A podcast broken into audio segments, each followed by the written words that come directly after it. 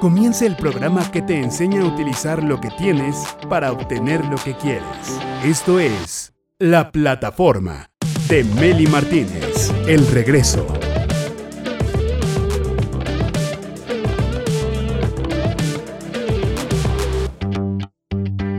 Directores de subida y de bajada también.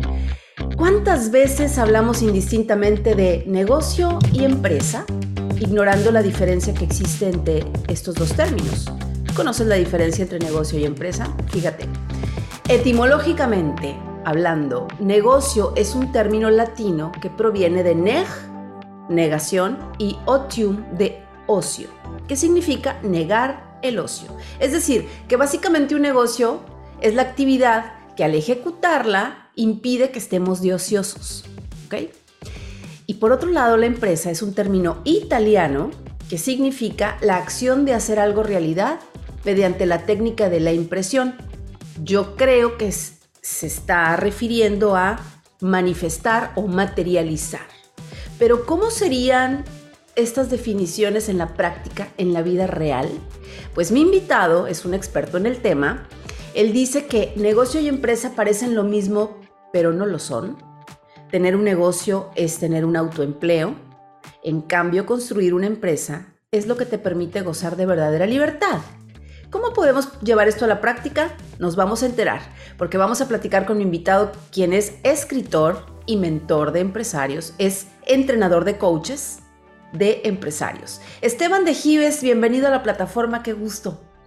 El gusto siempre es mío, Meli. Un placer estar aquí contigo, con toda la gente que te sigue, que te quiere en tu plataforma, en tu canal. Gracias, Esteban. Muchos saludos también a la gente, a, tu, a toda tu gente que nos ve en la plataforma para verte a ti. Y eso está muy, muy padre, porque tienes mucho que aportar, mucho que compartir. Entonces, en este tema de empresa y negocio, construir un negocio dices que es un autoempleo. Autoempleo. O sea, de todas maneras voy a estar ocupadísima. Así es. No voy a tener libertad porque pues tengo que atender el negocio. Es correcto. Desde cómo nace, me encantó, porque hace rato estaba platicando de eso y dije, bueno, no me, no, me he metido a verificar en el diccionario o el origen de la palabra una o la otra, eh, y así que pues me, sorprendiste con las definiciones. lo que ha venido ocurriendo es que probablemente yo soy muy, bueno, no probablemente, yo soy, yo soy muy auditivo, o sea, soy muy literal. Por lo tanto, a, mí me preocupan mucho la terminología, porque blanco es blanco, no es un grisecito claro que parece blanco, ese es un grisecito claro que parece blanco. Y en el término de negocio y empresa, eh, yo quiero hacer esa diferenciación porque probablemente literalmente no exista. Probablemente un negocio es un sinónimo de una empresa, pero eso es justamente lo que yo quisiera cambiar. No porque yo quiera, porque soy muy ocurrente, sino porque ¿Cómo nace un negocio? Típicamente, Meli, el negocio nace cuando una persona quiere poner su negocio, nunca en su cabeza se imagina que él no va a participar. Yo quiero poner un negocio, ya no quiero tener jefe, quiero ser mi propio jefe. Y eso por definición, yo ser mi propio jefe se le llama autoempleo. El problema o el desafío que podemos tener semánticamente hablando es que puede haber una persona, como me ha pasado, Meli, que me dicen, Esteban, yo no soy autoempleado, yo soy el director general de mi negocio. Y le digo, de acuerdo, es que la gente piensa que autoempleo es sinónimo de ser todólogo. Y ser todólogo sí es ser autoempleado, pero ser autoempleado no significa ser todólogo. Por ejemplo, tú que dices que no eres autoempleado porque eres el director general de tu empresa. Sí. ¿Hay cosas que solamente tú decides en tu empresa? Sí. ¿Tienes responsabilidades que solamente tú haces? también. Por lo tanto, tienes un trabajo en tu empresa que se llama director general. La diferencia de otro es que tú te pagas muy bien, pero sigues siendo un trabajador de tu propia empresa. Oye, Esteban, si es que se alcanza a pagar, porque a veces pues el, el, autoempleado, el director general, no se alcanza a pagar a sí mismo por pagar todos los demás sueldos, ¿verdad? Bueno, digamos que cuando, y me encanta el comentario porque hay quienes se ponen directores generales, Meli, aunque tengan cinco colaboradores, simplemente porque pues, soy el CEO de mi empresa y ¿cuánta gente tienes? No, pues estoy yo solo. Está bien, o sea, por ego y todo, pues ponte lo que quieras. Pero eh, digamos que el director general, que ya tiene una empresa, que tiene a lo mejor 250 trabajadores, pues sí, ya se paga bien, pero se resiste a pensar que es autoempleado, porque nos han querido enseñar o hemos aprendido en el medio ambiente que el autoempleado es el todólogo. No, el autoempleado es aquel que tiene una empresa para tener un trabajo. Dígase todólogo, dígase gerente general o llámese director general. Que otra vez, ¿está mal ser autoempleado? No lo creo, Meli. Si construimos una empresa, en algún momento vamos a ser autoempleados porque no tenemos al personal, tenemos que hacerlo nosotros. Lo que yo quisiera poner en la mesa en esta charla contigo es, construir un negocio es construir un autoempleo. Porque al, al momento de yo construir un negocio, estoy visualizándome siempre yo ahí adentro, siempre yo teniendo un rol protagonista, siempre yo decidiendo esto, siempre yo queriendo contratar, yo queriéndome encargar de las compras. Construir un negocio desde su concepción yo estoy involucrado, yo soy el centro de atención, yo soy la estrella. Al hablar de construir empresa, algo pasa en la mente de las personas que dicen, es que Esteban, una empresa es algo ya grande. Y no necesariamente, Meli. Una empresa es sinónimo de una entidad independiente del dueño, sólida y replicable, y que está en crecimiento. Por lo tanto, una empresa puede ser un local comercial donde que yo tenga en una plaza, con dos colaboradores puede ser una empresa, porque es una entidad que es independiente de mí, es sólida, replicable y está en crecimiento. Por eso es que me interesa mucho este, este tema de semántica. Negocio es autoempleo. Una empresa es una entidad independiente de ti que es sólida, replicable y que está en crecimiento. Al yo enfocarme, Meli, en construir un negocio, me cuesta mucho trabajo, me cuesta mucho esfuerzo, voy a perder dinero, voy a arriesgar capital, voy a hacer un sacrificio enorme, casi exactamente igual que construir una empresa. Realmente el, trayecto es igual de complicado, pesado con los desafíos. Lo que va a cambiar, Meli, es la recompensa al final. Cuando yo construyo empresa, la recompensa al final es que tengo libertad, que tengo dinero, que tengo tiempo, que puedo disponer de mí, de mis recursos para lo que yo quiera. Construir un negocio no te lleva a ese camino. ¿Un negocio se puede llegar a convertir en una empresa? O sea, ¿un autoempleado te puede llevar a convertirte en un empresario? Sí, y me gustaría ponerlo al revés. Una empresa puede nacer siendo un autoempleo. Y de hecho, todas las empresas fueron autoempleos, pero no todos los autoempleos llegan a empresa. Ya. Es, como la, frase de, de, Gusteau. Cualquiera puede cocinar.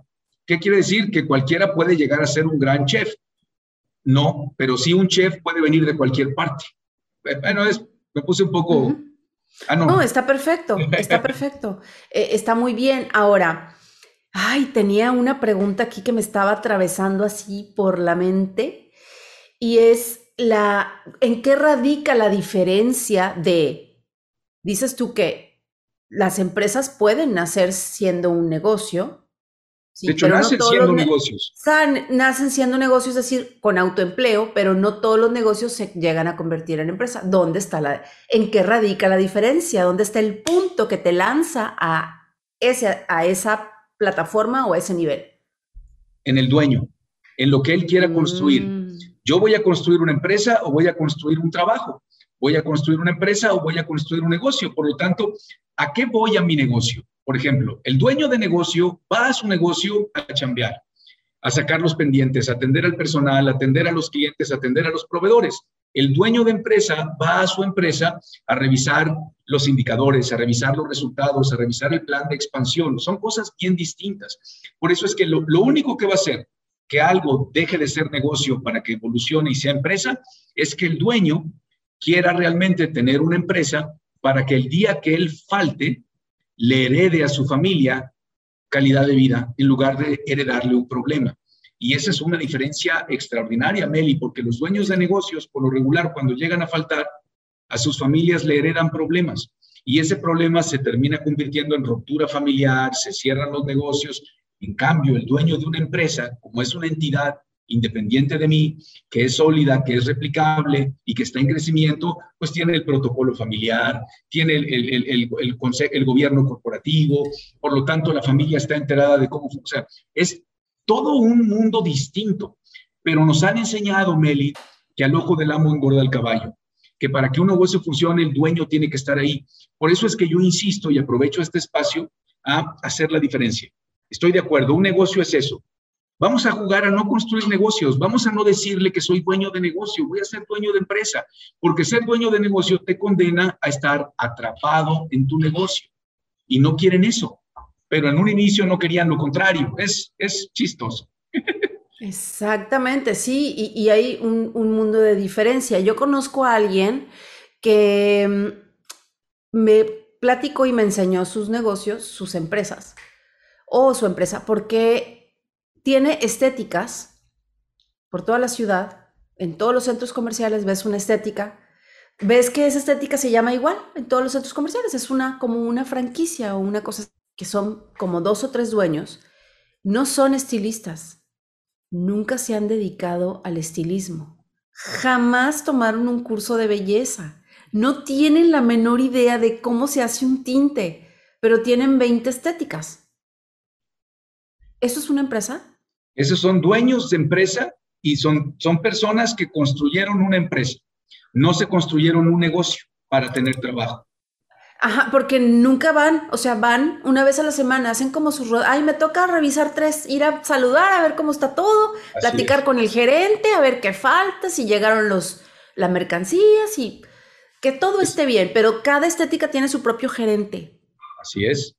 Ese es el mejor ejemplo es un ejemplo de una persona que construyó su empresa y no, y no un negocio para tener trabajo. Yo estoy seguro que esa persona que conociste, para esa persona lo más importante es el dinero, que esos negocios produzcan dinero, que su empresa produzca dinero. En cambio, lo más importante para un dueño de un negocio de estilistas, lo más importante es que el corte quede bien. No sé si me explico la, la, diferencia totalmente radical en que lo más importante para mí sea la producción de dinero versus que el corte quede bien. Imagínate dónde está mi enfoque. Por eso me quedo atrapado. Sí, aquí aplica la de Henry Ford. Yo contrato a la gente que sabe. O sea, eh, no, yo no sé cortar el pelo ni, ni te sé preparar una, unas lentejas, pero tengo al mejor chef de lentejas del mundo en mi restaurante. Yo no soy chef, no sé cocinar, apenas te guiso un huevo, pero tengo tres restaurantes. Y cada restaurante tiene su jefe chef. O sea, es como una visión diferente.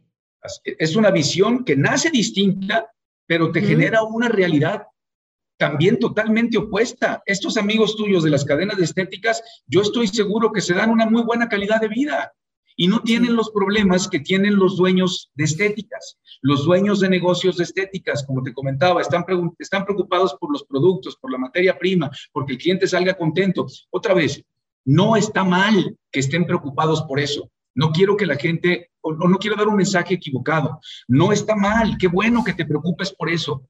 Lo único que va a ocurrir es que si sigues preocupado por eso, vas a terminar por estar atrapado o atrapada en tu negocio y vas a terminar por odiar lo que haces. Imagínate ese estilista que ama cortar el pelo, luego de 20 años, estar con las mismas broncas, con los mismos problemas, acaba por odiar su trabajo y termina por tirar la toalla. Sí, totalmente. Entonces, aquí la idea es, desde que uno va a montar una empresa o va a iniciar un negocio, tiene que ser con la mentalidad. Ahí es donde está la diferencia. ¿Con qué mentalidad estás iniciando tu proyecto, tu negocio, tu emprendimiento, como le quieras llamar? ¿Con qué mentalidad? Entonces, la cuando yo te hice la pregunta de dónde está la diferencia entre un negocio y una empresa, me dijiste en la mentalidad del dueño.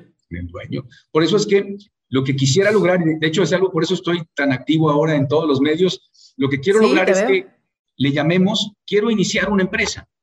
No le quiero llamar, quiero iniciar un negocio, porque la palabra negocio en el medio ambiente donde vivimos, con las frases que te acabo de comentar, el que tiene tienda que le atienda, el ojo del amo, o sea, la palabra negocio, el yo construir un negocio, ya de manera involuntaria, tiene la connotación de autoempleo. De ay, qué pesado, qué, qué, trámite, Dios mío, qué tardado, sí. Así es. En cambio, la visión de construir empresa cambia totalmente lo que voy a hacer. Como construir una casa. Ajá.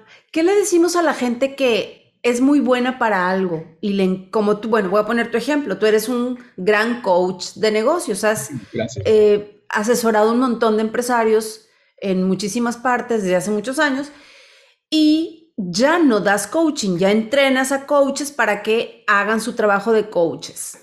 Eh, y, te pones a hacer tus, tus videos y, digamos que ahora estás en el mundo de del entretenimiento y de escribir libros y todo esto, pero cuando uno inicia porque tiene un talento muy grande de que, oye, es que yo soy una gran repostera, quiero poner mi pastelería y yo preparar los postres porque les pongo un toque tan delicioso a mis postres. Pues ahí, por amor al arte, alguien empieza su autoempleo con toda la conciencia de que yo quiero trabajar en mi negocio, ¿no? Claro, y eso es válido porque es, mi, es mi profesión o es mi vocación. En ese punto, Meli, y me gusta tu pregunta para poder aclararlo y que la gente tenga la misma convicción que yo. Si estás con un negocio que, que hace lo que es tu vocación o tu, o tu profesión, no construyas un negocio, construye una empresa para que cuando tú ejecutes lo que es tu vocación, lo hagas con la única condición de que es tu pasión, porque lo haces mm. porque te fascina, pero no porque eres indispensable.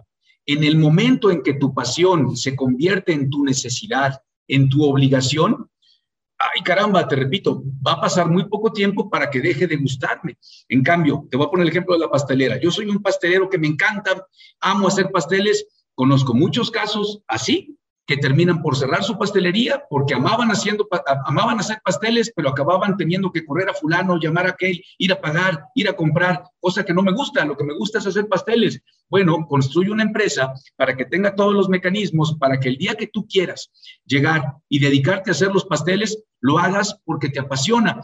Pero si de repente ya te hartaste del mundo, te vas una semana, te vas tres meses, te dedicas a otra cosa y tu pastelería sigue a flote porque tienes un equipo de, pasteleros que son iguales o mejores que tú.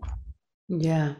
Mm, interesante. O sea que vaya, podemos entrenar a personas que compartan la misma pasión de nosotros para que estén a cargo cuando nosotros no queramos estar a cargo, cuando no queramos estar ahí, hay alguien que hace los pasteles, hay alguien que hace las lentejas, hay alguien que hace lo que a mí me apasiona. Y yo estoy tranquilo porque sé que están en muy buenas manos. Te voy a poner mi caso en particular, porque más allá de, la, de la, profesión o de la vocación de, de la docencia a través del coaching y la mentoría, para mí más que eso es el propósito del por qué lo hago. Yo lo que estoy buscando es ayudar a todo aquel que decidió emprender a que logre la calidad de vida que soñó, porque estoy convencido que todos los que deciden tener una empresa o los que decidieron hace muchos años, en el momento en que dijeron voy a tener mi propio negocio, es porque estoy seguro que a través de mi negocio yo voy a poder tener y dar una mejor calidad de vida. Eso es lo que yo pretendo. Y en el camino me fui encontrando con coaches que son mejores que yo, y entonces yo lo que tuve que hacer es, a ver, yo lo hago porque me gusta, sí, pero yo tengo muchas áreas de oportunidad, Meli. Yo soy bien, ¿cómo se dice la palabra? Yo, yo no tengo tolerancia. O sea, yo no tengo paciencia para que un dueño de negocio, ay Esteban, es que fíjate que no hice la tarea porque fíjate que se me complicó, a mí me hierve la sangre y en mi pasado, cuando yo ejercía el coaching, terminaba por mandarlos por un tubo, con todo respeto, no lo digo por él, porque yo decía, no puede ser que yo esté más emocionado porque tú cumplas tus metas. En cambio, el Master Coach Ariel Ávila, que hoy por hoy es el número uno de Action Coach en Iberoamérica como coach, y Gutiérrez Bacari, que es el número dos de Iberoamérica, ellos me han enseñado que mi, poca tolerancia es muy buena, pero que hay que aprender cómo llegarle a cada persona para que resuelvan lo que no ha sabido resolver, que por eso te están buscando. Si ya supieran hacerlo y si no fueran con esas imperfecciones, pues ¿para qué te quieren? Entonces, a raíz de ahí yo decidí me retiro, adelante, ayúdenme a cumplir mi visión. Y entonces yo lo que hago es, y te lo digo de verdad con, con, con de corazón, ayudar. Te digo ayudar porque hace unos días me criticaron, me dijeron, Esteban, tú no quieres ayudar, quita eso, es mentira. Y yo digo, ¿por qué? Porque al final tú vendes y es tu negocio. Y le digo, sí, yo tengo mi empresa, CSQ, que atendemos a gente que quiere un trato profesional. Sin embargo, en las redes yo estoy hasta cuatro horas todos los días En mi canal de YouTube tengo más de 540 videos que están ahí gratis. La gente que me acompaña en las mañanas, yo no le cobro un peso. La gente que está conmigo en Instagram, yo no les cobro nada. Si alguien de repente me dice, Esteban, yo quiero un proceso ya personal, profesional, pues es como la escuela, ¿no? Y ya, pues van con CSQ. Exactamente, así es. Se trata de, profesionalizar, ¿no? Lo que estamos haciendo y, qué bueno que tienes a estos dos coaches que los conozco, Ariel Ávila y Gutiérrez Bacari. Un saludo enorme para ellos si nos están viendo. Felicidades porque ahí se nota la verdadera vocación. Ya tienen muchos años en esto, muchísima experiencia en empresas, tratando con un montón de empresarios de todos los géneros y de todos los giros pues vamos a concluir el tema. Entonces ya nos ha quedado clarísimo, mi querido Esteban, la gran diferencia que existe entre negocio y empresa y en lo que nos tenemos que enfocar, aunque sea hacer pasteles o preparar comidas, tortas, tamales, lo que sea, enfocarnos en el concepto de empresa. Hacer empresa. Si eres médico, arquitecto, abogado, igual, hacer empresa. Llegan los doctores con nosotros, Esteban, ya estoy cumpliendo 55 años, me gusta mucho, me encanta atender pacientes, pero ya estoy hasta el gorro, que si yo no estoy, pues nadie los atiende. Otra vez, la conclusión, tomándote la palabra, es, no le llames ya negocio, llámale empresa. Una empresa no es un imperio, no es un negocio con 500 colaboradores. Una empresa puede ser desde una sucursal con dos colaboradores, pero que no depende de ti, que es sólida, porque tiene procesos, es replicable porque el resultado es provocado por las personas que ejecutan los procesos y está en crecimiento porque es independiente. En cambio, un negocio puedes tener 500 colaboradores, pero vas a terminar atrapado en el negocio sin tiempo, sin libertad y lo que vamos a evitar es que el día que tú llegues a faltar, si tú creaste un negocio enorme con más de 500 trabajadores, muy probablemente cuando tú dejes este planeta, vas a dejar problemas porque no tienes estandarizada tu empresa, no está institucionalizada y viene la separación de la familia, la ruptura, que lo más doloroso no es que se pierda el negocio, Meli, lo más doloroso para mí es que las familias se dividan. Y te tocó vivir en Monterrey, conoces familias populares de Monterrey, que muerto el, el, fundador, la familia se hizo garras, una y otra vez a pasar. Fíjate, algo muy triste que acaba de pasar acá, en Mérida, Yucatán, es que se estaba construyendo una tipo ciudadela, o sea, una colonia gigantesca con un montón de privadas dentro, una ciudad dentro de la ciudad, que iba a tener centro comercial, cines, bueno, un lugar para no salir de ahí, ¿sabes? Iba a haber casas como de todos los precios y tamaños, muy interesante proyecto, enorme. Pues el dueño se murió de COVID y se detuvo el proyecto. Los hijos no saben qué hacer. No saben si, no saben qué onda con las cuentas, quiénes eran todos los proveedores, cómo se quedó la cosa, porque el papá no le daba acceso a nadie. Impresionante. Todo se quedó ahí, ya tiene un año congelado el asunto. Es un gran ejemplo, Meli. Gracias, yo no lo conocía y creo que va a reafirmar el punto, Meli es un gran ejemplo de un gran negocio, de una persona que supo hacer un gran negocio, pero no supo hacer una gran empresa. Y les digo, de verdad, la recompensa cambia cuando yo hago empresa a como hago negocio. Probablemente ese señor tenía el dinero del mundo y tiene otras cosas, pero y ahí te va lo peor. Ahí te va lo peor. La mitad del lugar, estamos hablando, no sé, de tres mil casas, la mitad ya la había vendido. Ok. ¿Qué va a pasar con los que ya le pagaron? Sí, pues quién sabe. Nadie sabe, ni los hijos. Este, están en un, no, no, están en un mundo legal de un montón de cosas y tremendo, tremendo por no tener, no tener la visión de empresa y tener un director y alguien que se encargue de las cuentas y un representante legal y etc, etc, o y un código de honor, ¿no? Donde todos conozcan las reglas. Pues ahí tenemos los ejemplos súper clarísimos, mi querido Esteban. ¿Qué les podemos ofrecer a los empresarios, a los emprendedores, a los dueños de negocio que nos están viendo en este momento y que se quedaron a acompañarnos hasta, hasta el final de esta charla? ¿Qué les ofrecemos? Yo les ofrecería dos cosas. Una, que vuelvan a ver este video, porque seguramente van a volver a caerles el 20 y el 20. Y segundo, si después de escuchar lo que acabamos de compartir con los ejemplos que puso Meli y con las anécdotas que yo compartí, si después de escuchar te sientes preocupado o preocupada porque ya te diste cuenta que lo correcto o lo ideal para tener libertad no es a través de construir negocios, sino a través de construir empresa, házmelo saber y platiquemos.